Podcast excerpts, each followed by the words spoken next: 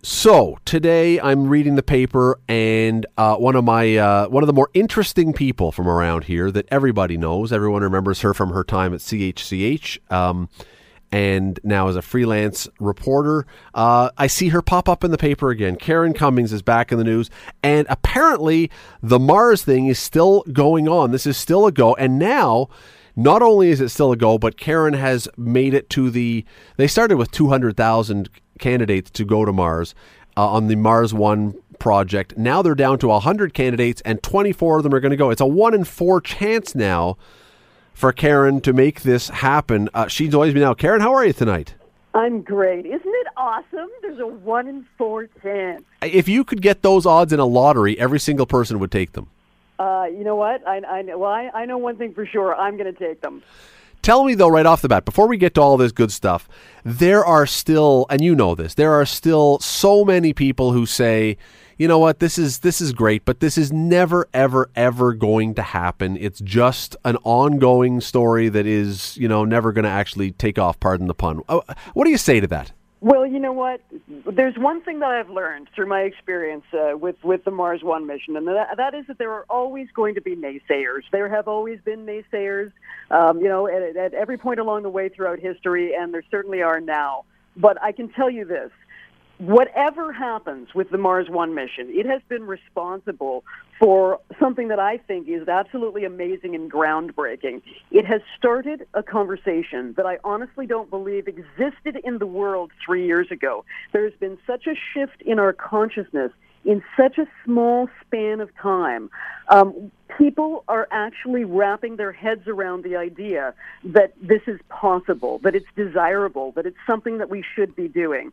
And, like I say, nobody was talking about this 3 years ago. Look at what's happened with Elon Musk and SpaceX in the last 3 years.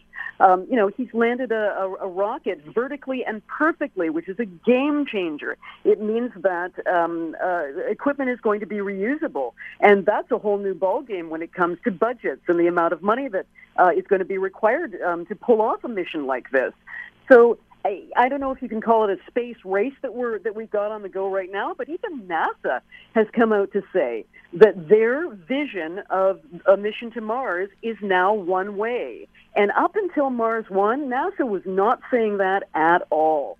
So I think that it's been a huge, an instigator. It's gotten this race going, this conversation going that I think is wonderful. It's just marvelous to see this happening. You know, the funny thing about this, and I think maybe a big part of what's going on behind this, in addition to the questions about whether this can actually happen, is the thing that you've been dealing with from the very beginning of this, and that is, you just said it, it's a one-way trip. And a lot of people say, you know, why would anyone want to do this? Why would anyone want to go knowing they are going to die either en route to Mars or on Mars? Well, you know, Scott, we're all going to die. It's a question of geography.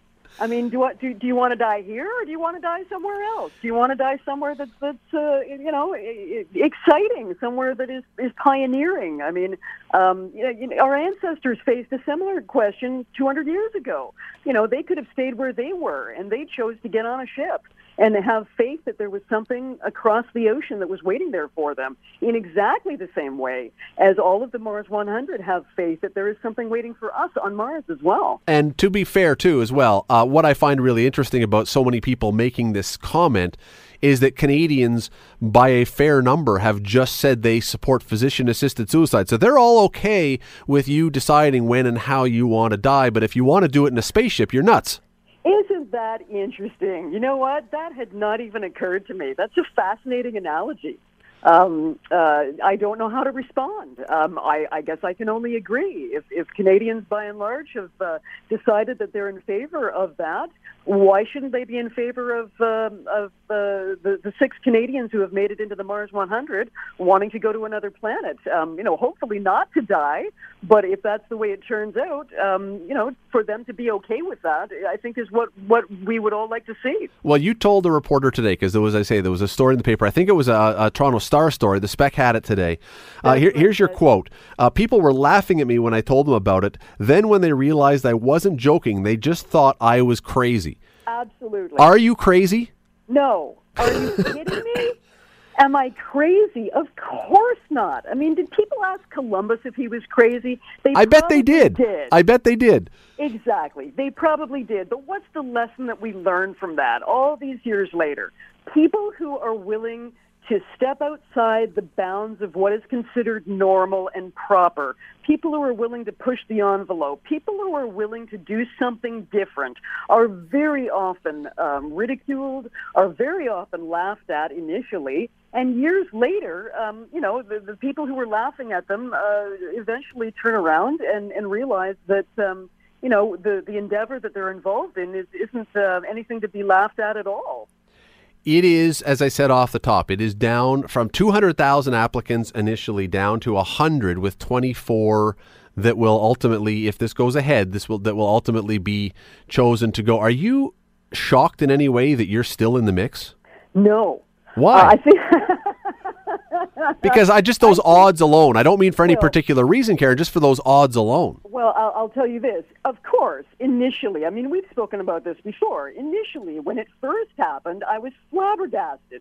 It was at the end of 2013 that they narrowed it down from, initially they had more than 200,000 people show interest. So therefore, they went to the website, they clicked on it, they read about it. They had more than 4,000 people apply. And at the end of 2013, they narrowed it down to 1,058. And I opened an email one day on December 30th and realized that I was one of them.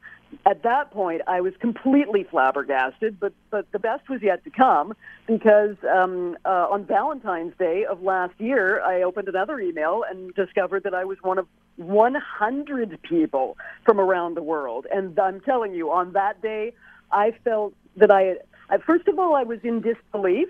And after I got over the disbelief, I truly felt that I had won the lottery. And that is still the way I feel every single day. You've actually spoken, I understand, to an awful lot of groups and an awful lot of people about this. I love it. I love going out to talk to people about this, especially people who are enthusiastic about it, who are interested in it, who have some interest in space and in exploration and in pushing the boundaries of human existence. You'd be amazed when you go out and talk to really young kids. I just talked to a group of kids who were part of a homeschool group in Dundas last weekend. It was the kids and their parents. It stuns me, the questions that come out of these 4 and 5 and 6 and 7-year-old kids. They've really thought about it. They have amazing questions. They want to know what happens when you die on Mars. Will you need money on Mars? Will there be laws on Mars? I mean, all these really amazing questions that, you know, sometimes you wouldn't expect an adult to have come out of the mouths of these children. And what I love about it is that they are part of this amazing conversation that has begun. I mean, in 3 years, there are children's books being written about colonizing Mars in 3 years since all of this started. That blows my mind. And just to be a part of it, to be, you know, the person who gets to witness all of this, to me, that is the fun of it, is going out and talking to people about it and hearing their questions. And you know, I always tell them if I don't have the answer, I'll do my best to find it for you. Well, for all the time, Karen, for all the time you're putting into this, they better choose you. I mean, you've been their best salesperson. Well, you know what, Scott? I got to tell you, I have met probably 15 of the other Mars 100 at various conferences and various get-togethers that we've had. Every single one of those people is an amazing salesperson for the Mars One mission. They are fiercely intelligent people. I can't emphasize that enough. The depth of their knowledge and their skill sets. There are astrophysicists, engineers, IT professionals, a very diverse group, lots of different professions, architects. There's an FBI agent who's part of it, doctors, lawyers. There's such a wide, diverse group, but they are all so smart, and I am humbled to be in their company. I can tell you that. Last summer, I was at a conference in Washington, D.C. with a group of them. It was put on by something called the Mars Society, and it was all about, obviously colonizing Mars. And just to be in the same room with these people, listening to them talk about astrophysics and astronomy and the planets and the universe on such an amazing level, it was such a privilege to be, you know, more or less a fly on the wall, be part of that conversation. And that's another thing that really blows my mind, is not only to be somebody who gets the privilege of going out into the world and talking about this with people, but also as someone who has the privilege of talking with the other Mars 100 who are so knowledgeable about all of this. I'm telling you, each and every one of those people would be an asset on Mars. It would be my honor to be on the planet Mars with any one of them. And that's what makes this continuing saga so exciting for me. It's surreal on every single level. The next step in this, I understand, is that testing, advanced testing, is now going to be going on. And the next step, they say, candidates will be expected. You're going to get together with all the 100. Candidates will be expected to organize themselves into 10 groups of 10, balanced in representation by geography, gender, and age. They will have to demonstrate their capacity for teamwork and for playing a role in group formation and decision making. Is that actually the Mars One thing, or are you guys playing Survivor? Well, you know what? Initially, there was a lot of buzz that it was going to be more or less like a reality show, which was completely untrue. These are very real challenges. They're not staged. It's not going to be dramatized or hyped for TV. They're serious challenges that are designed to gauge our ability to work together as teams, to solve problems, to communicate with each other, to be able to work like a well-oiled machine is essentially what we have to be. And what's new this week, this news release that they came out with a couple of days ago, is all about how they're organizing the last round of selection, that they are they're giving us the opportunity to select ourselves into one of 10 teams. And as you say, it's based on gender diversity, on geographic diversity, on skill sets in some regard. So once we're in a team, we know that when we get the official word as to when this is going ahead, that will be our first group to work with. And at the end of day one, this is going to go on for 5 days. At the end of day one, they're telling us that anywhere from 10 to 20 of us will be out. So it's on a day-by-day basis, the group will shrink. And so our job is to work as a team at all costs. It is not about us. It's about the team. That is where our minds have to be every second of the time that we're there. And I apologize for another pop culture reference, but when I read the description of the project, and I'm quoting, Mars One plans to establish inflatable pods with life support systems and units for growing food. There will be no launch facilities for a return trip to Earth. This, it sounds like the plot of the movie The Martian. It really does. It's fabulous, isn't it? I assume you've seen that movie. Well, you know what? I have to say, I was fortunate enough to be able to write an article about The Martian for the Toronto Star. And it was about the lessons that the movie had to teach me about my own survival on Mars. I thought it was a fabulous movie, and Matt Damon did a spectacular job as far as I'm concerned. What a great depiction of a man who is utterly alone on another planet. And the analogy there is the very first team of 4 astronauts that are slated to take off in the year 2026.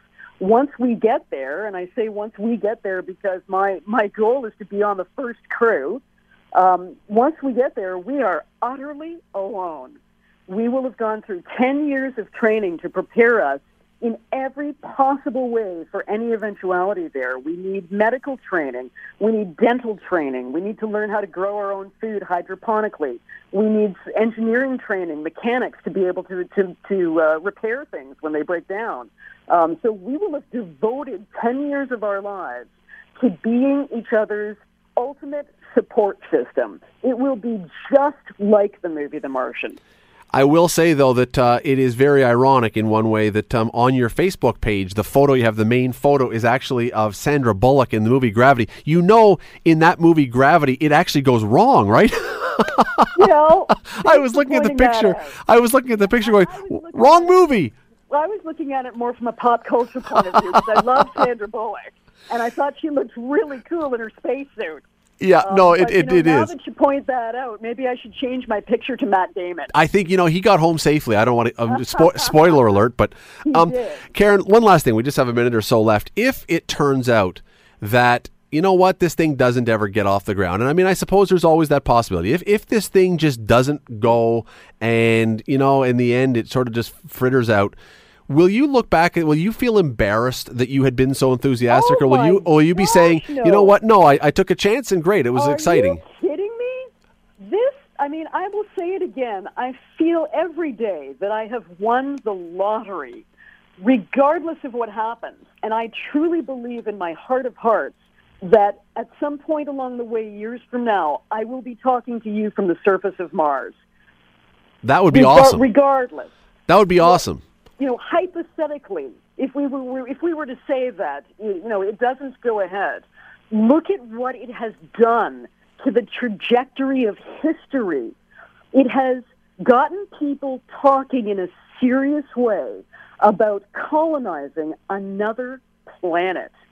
I don't think that's ever happened before. You and I grew up during the whole Apollo missions, and it was all about the moon. Ever since then, I think we've been waiting for something like this, and this is it. It is. I look forward to the ability to have that interview with you from Mars. Although I got to say, you've been in the journalism business and the broadcast business a long time. Doing the interview with that kind of delay is going to be tough. You know what? Here's the deal.